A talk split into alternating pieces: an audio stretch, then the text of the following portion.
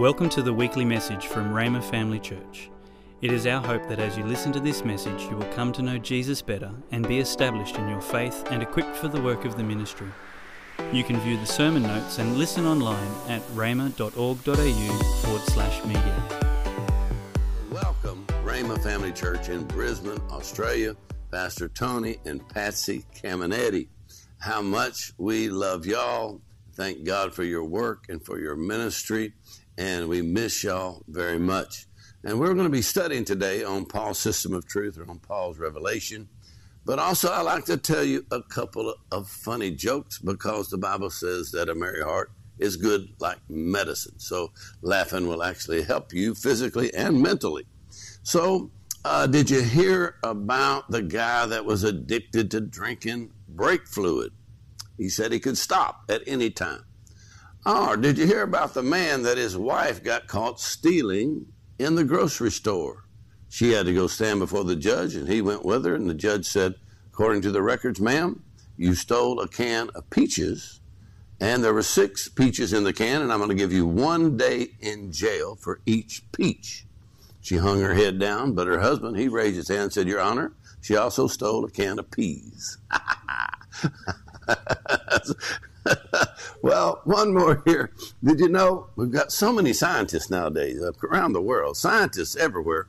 And did you, scientists have proven that women who gain weight actually live longer than the men who mention it. Ha! That's another joke for y'all. Now, we're going to have some fun here studying uh, Paul's system of truth, some on the life of Paul, some on Paul's revelation.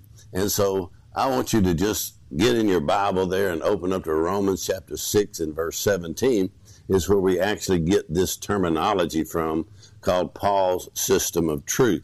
And so Romans chapter 6 and verse 17, the King James Version says, But God be thanked that you were the servants of sin, but you have obeyed from the heart that form of doctrine which was delivered you.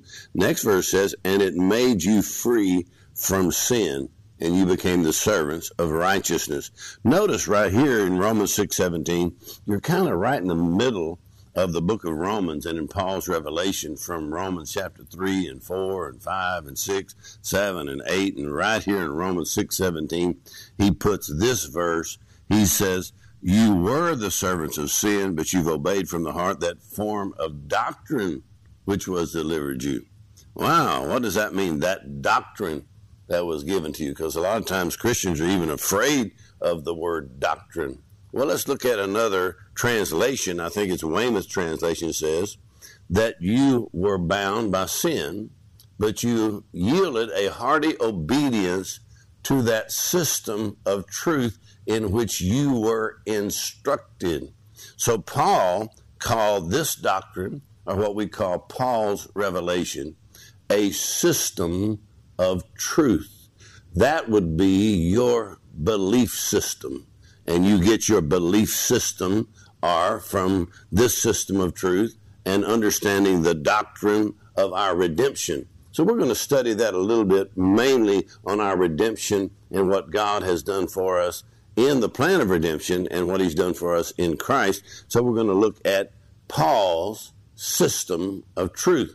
So let me introduce it to you real quickly just by giving you what uh, we call the eight points to Paul's system of truth. So there's eight points, and uh, you can write these down if you have a pen or however you want to take notes. Number one is what is man? Our Paul gives us definition of what man is, that man is a spirit, he has a soul, and he lives in a body. So, really, Paul in his letters gives us the best definition of the nature of man. Or you could say the three parts of man are how they interact or how man works. In other words, we know God created man in his image, but the Apostle Paul breaks it down with great clarity on how man works, are the three parts of man. And this revelation, number one, must be put kind of like a transparency over all eight points that man is a spirit. And so Paul says in 1 Thessalonians 5:23, your whole spirit and your soul and your body. He says, be preserved and be sanctified. So he's talking about all three parts of man your spirit, and that's the real you, that's your inward man. And then your soul, which is your mind, your will, and your emotion, and then your body, which is the house that you're living in that you're to present to God as a living sacrifice, and then the renewing of your mind. But he says spirit, soul, and body. When I was in Bible college uh, many years ago, they said when we study Paul's letters, we have difficulty understanding Paul's writings. But they said if there was one word that we could unlock exactly what that word is, then we could understand all of Paul's letters. And they said, we call that the word spirit or the Greek word pneuma. And they said, we call it Paul's pneuma concept. So if you're going to read Paul's letters, you must understand Paul's pneuma concept or what he means when he's talking about the spirit, the spirit of man and the spirit of God that God Himself is a spirit, and even talking about the realm of the spirit or the unseen realm or the inward man, the spirit of man. Is the candle of the Lord, it says in Proverbs. So, number one is what is man? Man is a spirit. He has a soul, lives in a body, and we'll come back to that later. Number two is identification with Adam. Identification with Adam. Really, in Paul's letters, really even in the whole Bible, you cannot understand Paul's letters unless you understand who is the old man and who is the new man. So really the whole Bible is about two men. The first man, Adam, his sin and his disobedience and its effect upon the whole human race. And then the other man is the last Adam, the Lord Jesus Christ. And so the whole Bible's about two men, old man, new man, first Adam, last Adam. And so Paul, in his letters, says that every man, every human being in that has ever lived has been affected by these two men. The first man, Adam, and his sin and disobedience affected the whole human race. And so Paul actually mentions Adam more than any other writer in the Bible. So he takes our redemption all the way back to the first man, Adam, and Adam's sin, how it affected the whole human race, or you could say it this way our identification with Adam. So that's number two is identification with Adam. One man affected every man. That's point number two. Number three, what is man's condition in Adam? In other words, since every man has been affected by Adam, how has it affected every man? What is man's condition? That's number three. What is man's condition? Well, if you talk about spirit, soul, and body, how has it affected every man? What is man's condition? Well, because if you underestimate or don't understand man's true condition, then you'll never understand the necessity of the crucifixion of Christ. Why did Jesus die on the cross? Why was that necessary? So an accurate understanding of man's condition will understand help you understand the necessity of the cross, why Jesus died on the cross, and even what happened there. But Paul goes into great detail into man's condition Wow. I mean, he almost dis- discusses that as much as anything else because you can see when you understand uh, man's condition, spirit, soul, and body, man's condition before God, and man's condition even under the influence of Satan, the God of this world. And so you're going to see what happened from the cross to the throne because that is number four. So uh, number three, man's condition, Adam. Number four is what happened to Jesus from the cross to the throne. What happened on the cross? Oh man, I can't wait to get into this. One of my favorites is number four. What happened on the cross? What happened in the death of Christ? Why was that necessary? What happened when he died? What happened during the three days? And what happened when he was raised from the dead? What happened from the cross to the throne. And so the Apostle Paul, in his revelation, he tells us what happened in Christ. So Matthew, Mark, Luke, and John, the four Gospels, tell you what happened to Christ. Or in the four Gospels, you see what man saw. But in Paul's letters, he tells you what happened in Christ. Or in Paul's letters, he tells you what happened in the Spirit. Or he tells you what happened in the unseen. Or he tells you what God saw on the cross, in the death, and in the resurrection of Christ. And he even tells you what Satan saw in the death and resurrection of Christ. So Paul's revelation is so powerful. It is the center of the gospel. And Paul says that in Romans 1 16 and 17 that I'm not ashamed of the gospel of Christ, for it is the power of God unto salvation to everyone that believes, to the Jew first, also to the Greek, for therein is the righteousness of God revealed from faith to faith, as it is written, the just shall live by faith. Romans 1 16 and 17. So Paul says this the center of the gospel is what happened from the cross to the throne. 1 Corinthians chapter 15, verse 1 through 4, Paul says, above all else, more than anything else, I wanted you to know and to understand that Jesus died, he was buried, and on the third day he was raised from the dead. In other words, the center of the gospel is what happened from the cross to the throne. What happened when Jesus died? What happened when he was raised from the dead? And the gospel of Christ is the power of God. In other words, some people think they need more power when really they just need more gospel. In other words, in Paul's letters, in his system of truth, he tells you what happened from the cross to the throne, and you see what happened there, not just what man saw, but what God saw or what happened in Christ. So the number one terminology uh, in Paul's letters is the two words in Christ, in him, or in whom. What does that mean? Wow, just one word, preposition, and the word Christ, which means the Messiah or the anointed one. And yet Paul uses that terminology over 130 times.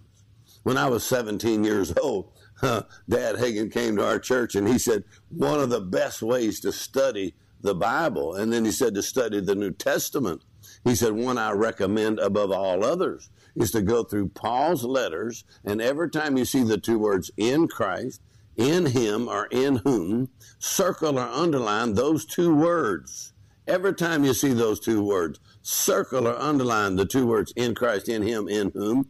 He said, because that describes something you have and something you are because when you got born again and you made Jesus the Lord of your life, now you are a new creature in Christ. Old things have passed away, and behold, everything has become new. So, actually, in Paul's letters, he uses the two words in Christ because he's going to tell you not just what happened to Christ, he's going to tell you what happened in Christ. I kind of like to say it this way that the four Gospels are a photograph of redemption, a photograph. Paul's letters are an x ray of what happened from the cross to the throne. You see something different with an x ray. It could be the same picture, but it's a different kind of picture. You actually see inside the person. That's why most people do not send out x rays of their family for Christmas because it's just so hard to recognize everybody. So we're not talking about, you know, uh, Paul in his letters. He's saying, I'm going to show you something that happened in the Spirit in Christ that's going to be so strange that you're going to have a hard time even recognizing yourself because you're a new creature in Christ. Old things have passed away. Everything has become new, that you literally have a new identity, who you are and what you have in Christ, or what happened from the cross to the throne. Simply means everything God did in Christ, He did it for us and it's set to the credit of our account just like we did it, like we were there. Wow. Man, I love seeing this. So as a teenager, 17 years old, I just followed Dad Hagin's instructions.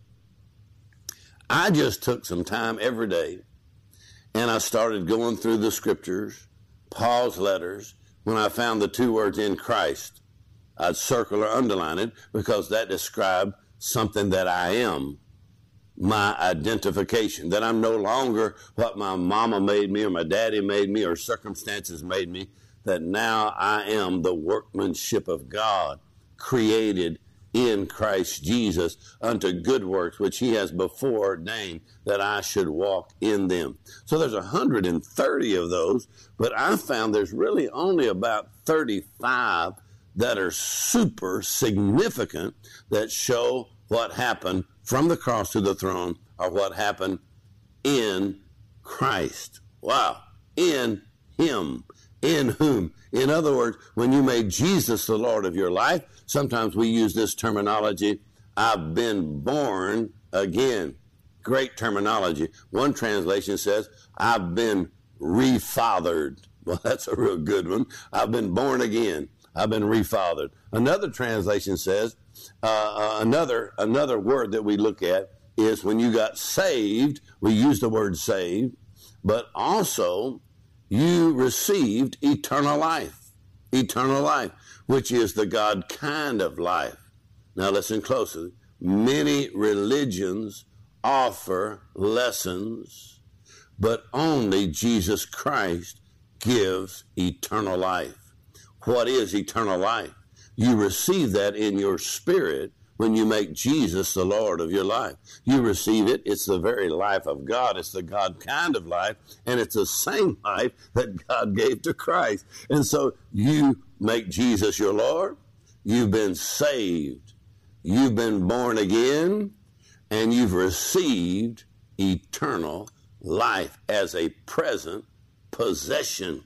He that hath the Son hath life. He that hath not the Son of God does not have life. So this is spiritual life. It's the God kind of life, same life that's in God. And it is that life, literally, that's how you are saved. You have the life of Christ on the inside of you.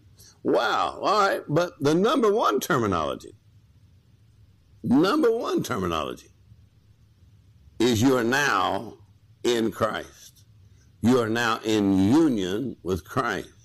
Or you're now identified with Christ. You now have a new identity. So in Paul's letters, to see what happened from the cross to the throne, then that would be point number four. But you can see in this system of truth, all of these points are interconnected, interrelated. So point number four is what happened from the cross to the throne. And point number five is our identification with Christ our identification with Christ. So when you get the word identification, that means to consider or treat as one and the same. If you go to the airport and you want to fly somewhere internationally, they're going to say, Do you have a passport or do you have some official identification? And when you pull up your passport and you show them your passport, then they will say, uh, This, what you're saying, your passport, you say, This person and this person, we are identical. What happens when you see your identification with Christ, in other words, you're not going to go far if you don't carry some official identification. And your faith must have this factor, which is my identification with Christ. In other words, what do I believe? My belief system is my new identity in Christ. So, to see your identification with Christ, then there's several scriptures that use uh, the phrase with him. We're now in Christ, preposition Christ. He says now we were identified with him. Identification, identity, identical, identified.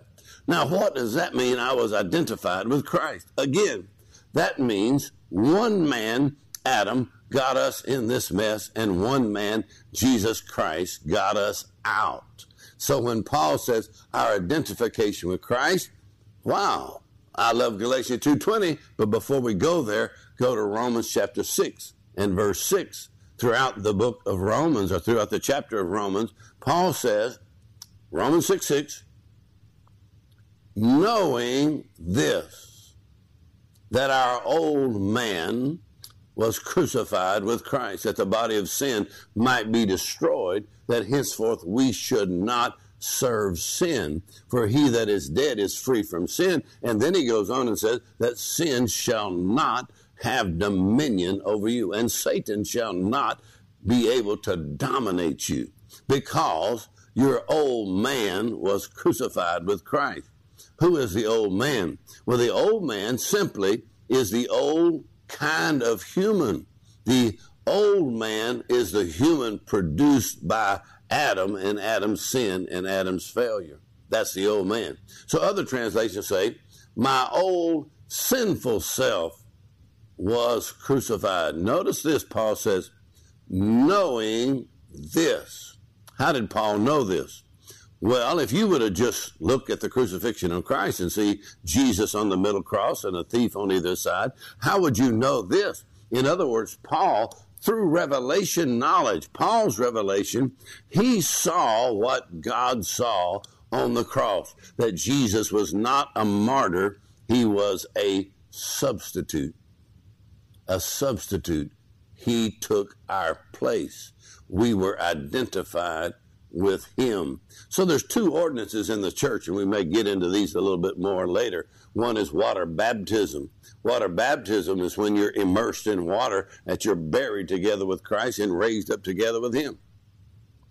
The other ordinance in the church is communion or the Lord's Supper, and that you take the bread and you take the cup, which is his blood, which is his body, and you eat the bread, drink the cup, you drink, and the blood, the cup represents the blood of Christ, and now you are joined in union with Christ, identified with Him. You're so identified with Him when you take communion, you're declaring to the devil, it is illegal for you to do anything to me that Christ has already borne for me. That means I am free through his blood and through his body broken for me. And now I'm in union with Christ. And he says, You do show the Lord's death until he comes again. And the word show there is the word promulgate. It means to set a law or decree into motion through an official proclamation. In other words, when you take the Lord's Supper, it's like the Passover, and you're just saying, I put the blood over the doorpost of my life, and now the destroyer cannot enter in because I'm covered by the blood. And now, even further, you drink and partake of Christ, His blood, His body, and you're now in union with Him. That means your healing, your deliverance, and your victory. And that means you're telling the devil, it is illegal. I declare a official proclamation and I put a law into motion that I'm redeemed from the curse of the law because Christ was made a curse for me and now the blessing of the Lord is upon my life. Even that cup then First Corinthians, Paul calls it the cup of blessing. When you drink that blood, that means you're redeemed from the curse. So, two ordinances in the church, and both show your identification with Christ. So, go look at Romans 6 6 again, real quickly. Paul says, knowing this. Knowing. How do you know this? Paul's revelation was awesome, what he saw. But listen, Paul's revelation was not just for Paul, it was really for every believer. That means you and I, as believers today, can see the same thing the Apostle Paul saw. That's why he prays in Ephesians chapter 1 for every believer that God would give unto you the spirit of wisdom and revelation in the knowledge of God, the eyes of your understanding being flooded with light, that you may know what is the hope of his calling, what is the riches of the glory of his inheritance in the saints, and what is exceeding greatness of his power towards us who believe, according to the working of his mighty power, which he wrought in Christ when he raised him from the dead and set him at his own right hand in heavenly places, far above all principality and power and might, and dominion, every name is named, not only in this world, but also in that which is to come. And he put all things under his feet, gave him to be the head over all things to the church, which is his body, the fullness of him that fills all in all. In other words, Paul says, I'm praying for you as a believer.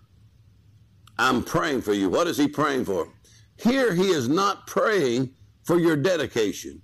He's praying for revelation or revelation knowledge because every breakthrough in revelation knowledge will bring an advance and breakthrough in your faith. In other words, revelation affects your dedication. So when I was 17, Dad Hagin said, pray that prayer every day for at least six months. And I did uh, twice a day for six months. And he said, first thing that'll happen is the Bible will become a different book to you. The spirit of wisdom and revelation in the knowledge of God. The eyes of your heart, the eyes of your understanding flooded with light. So Paul had seen something awesome in the death and resurrection of Christ. That everything God did in Christ, He did it for us. We were identified with Him. So those two words may sound a little bit simple, knowing this, mm, but those are two powerful words. Do you know this? I know this. My old man, other translation says, my former evil identity was executed with Christ. My old rebel self was exterminated. Pretty interesting translation. My old self, my old sinful self. One translation says, My old sin loving nature was crucified with Christ. Wow, what happened on the cross? Paul says, We know this, our old man, our old sinful self, our old sin dominated personality, our old sin dominated personality, our old rebel self. In other words, our old man was exterminated, crucified to bring an end. That's why he says in 2 Corinthians 5:17 that in Christ you're a new creature. Old things have passed away and everything has become new. Praise God. Hallelujah. So now to look at this, when he sees, he says what happened from the cross to the throne. Now look, your identification with Christ, Romans 6 6. But also look at Galatians chapter 2 and verse 20. Galatians 2 20. Wow, I love this. Paul says, I am, this is the King James Version, I am crucified with Christ. Nevertheless, I live Yet not I, but Christ lives in me. In the life that I now live in the flesh, I live by the faith of the Son of God who loved me and gave himself for me. So you have substitution and identification that Jesus, everything he did as our substitute in our behalf for us. And now we were identified with him. So when he says, I am, I am crucified with Christ, I like that because he just starts off with, I am. I am. Personal. I am. I am means who I am has forever been changed by what Jesus has done for me.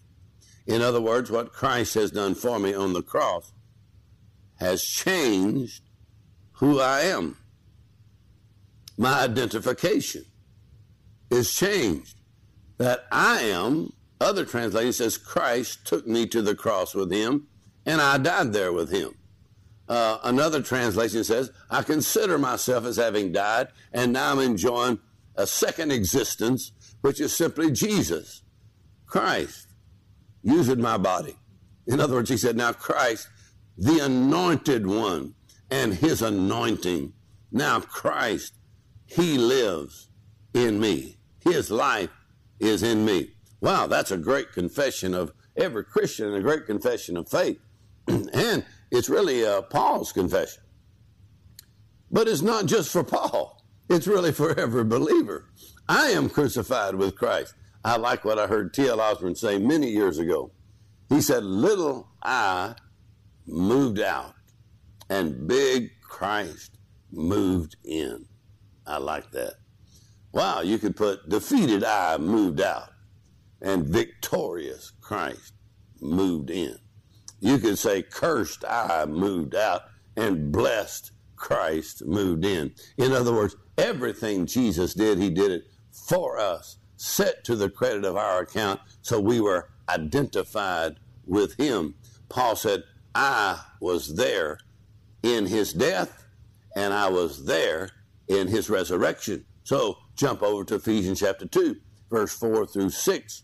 Ephesians 2, 4 through 6. We're studying Paul's revelation or Paul's system of truth.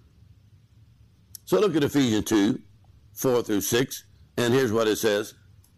But God, who is rich, and you find that? In mercy. God, who is rich in mercy, for his great love wherewith he loved us.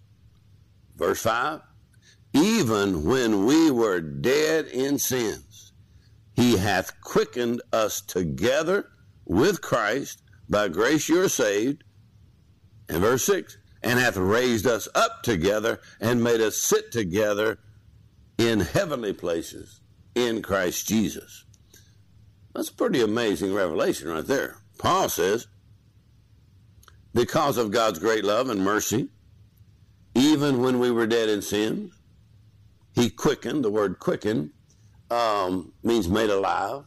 The Amplified Bible says he made us alive together with Christ, and he gave us the very same life with which he quickened him.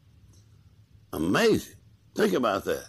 The same life the very same identical life that raised Christ from the dead is now in the spirit of every believer.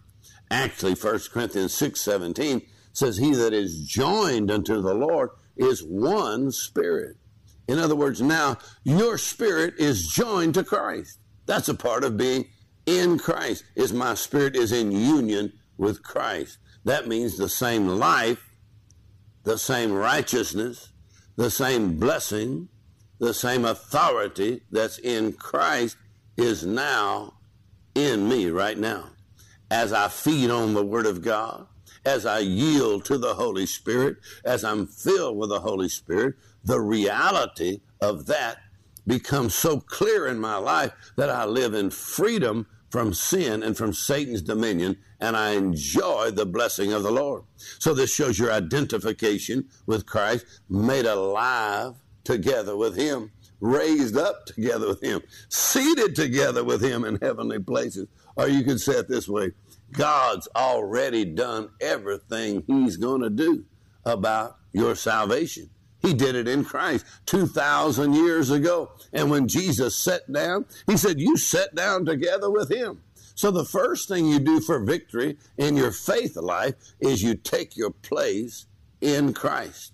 You're never fighting for victory, you're always fighting from victory. You take your place seated together with Christ. So you're not fighting way down here, you know, trying to get up there. You're, you're already this is the grace of God. This is how your faith uh, accesses the grace of God. Is that now God's already done everything He's going to do about my salvation, my deliverance, my healing, and my victory. And so now, with revelation and understanding this system of truth, He said it makes you free, not only from sin, but from what sin has produced. Oh, thank God for the blood of Jesus redeemed by the blood of Jesus. We'll get more into that in our next session. But he says this made alive, raised up, seated together with him in heavenly places. Now jump over to Ephesians 1 far above all principality and power and might and dominion and every name that's named, not only in this world. So you're seated with him far above Take your place in Christ through the Word and through your confession and through the power of the Holy Spirit. So that shows you your identification with Christ. And next point is number six, and that is who we are and what we have now because we are in Christ. And you can see that all of these points are interconnecting, so you're covering all of them together.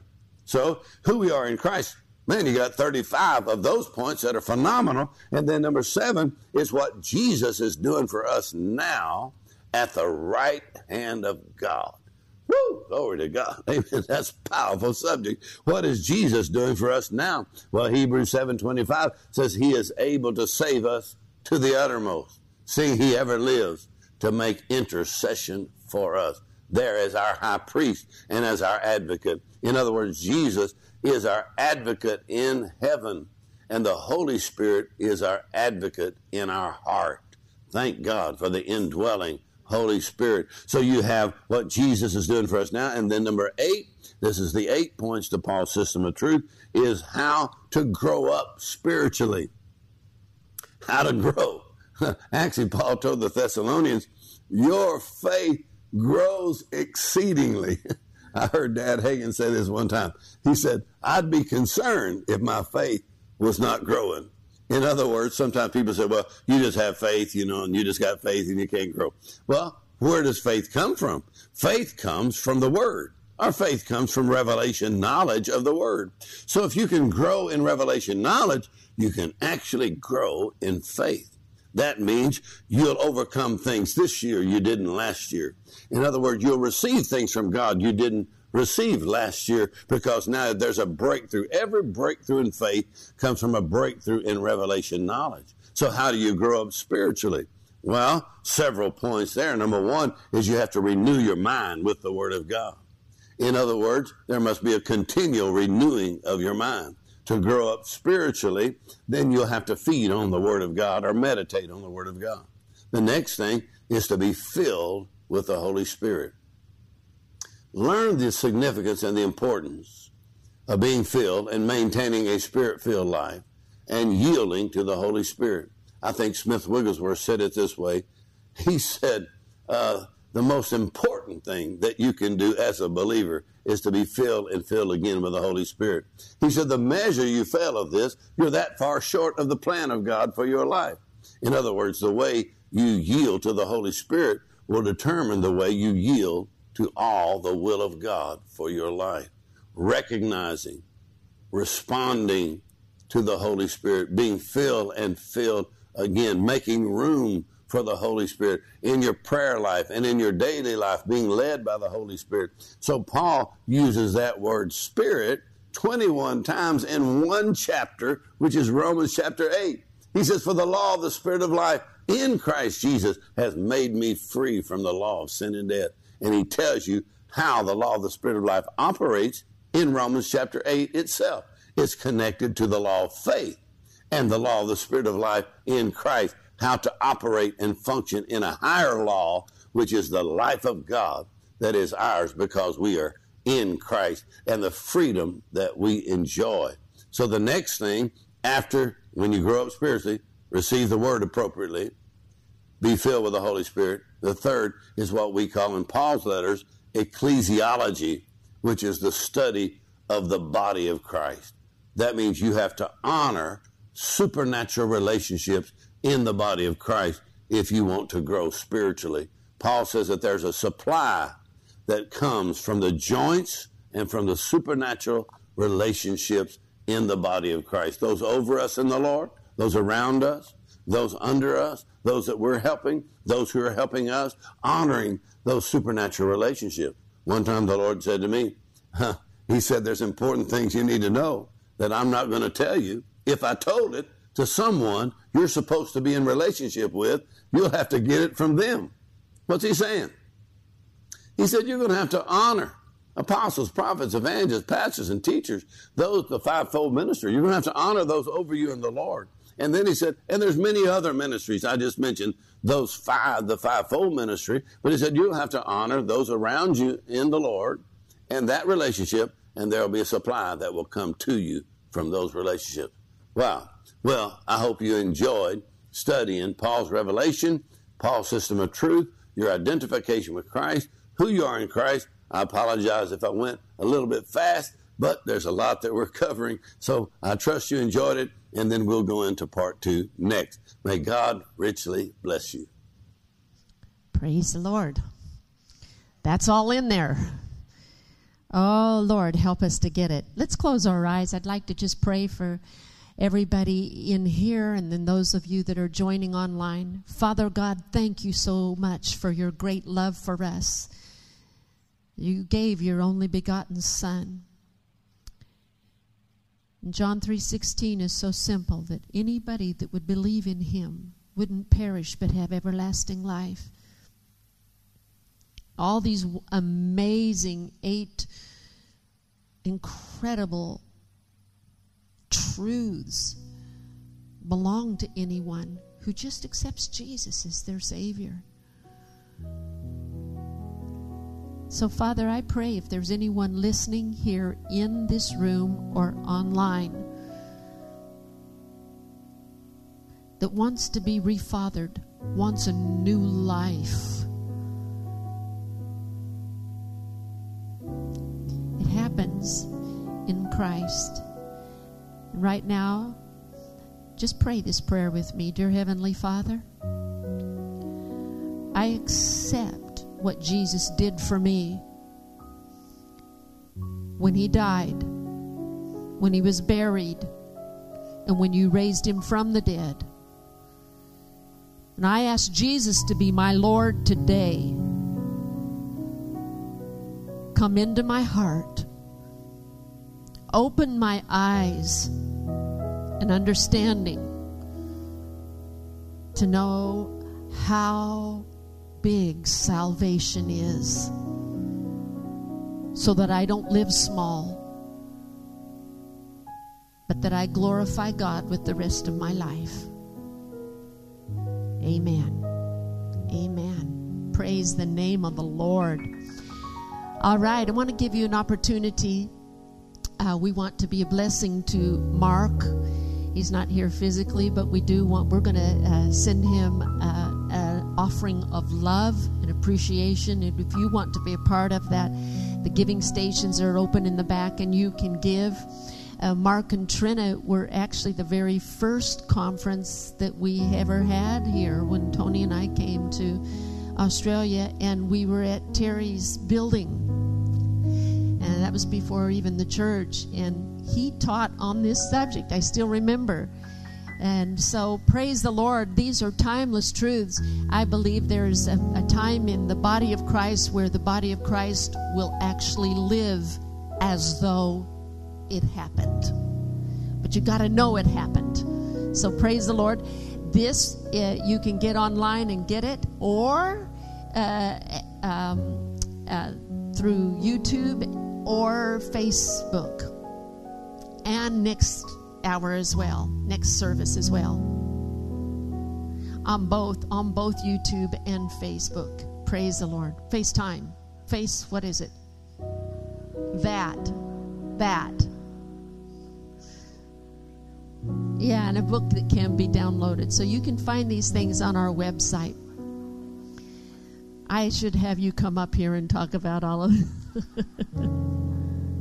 uh, iBooks or Amazon. Oh, I love it. Yay. Mark is my brother in law, and these truths have worked in their lives and miracles in their family. And so um, it's not just amazing Bible truth, it's living truth. And so we want to pass that on to you. God bless you. And Naomi, if you'll come, have a mighty week. If you would like more information or resources on this or other topics, or if you would like to sow into this ministry financially to help us share messages just like this one each week, please visit our website at rhema.org.au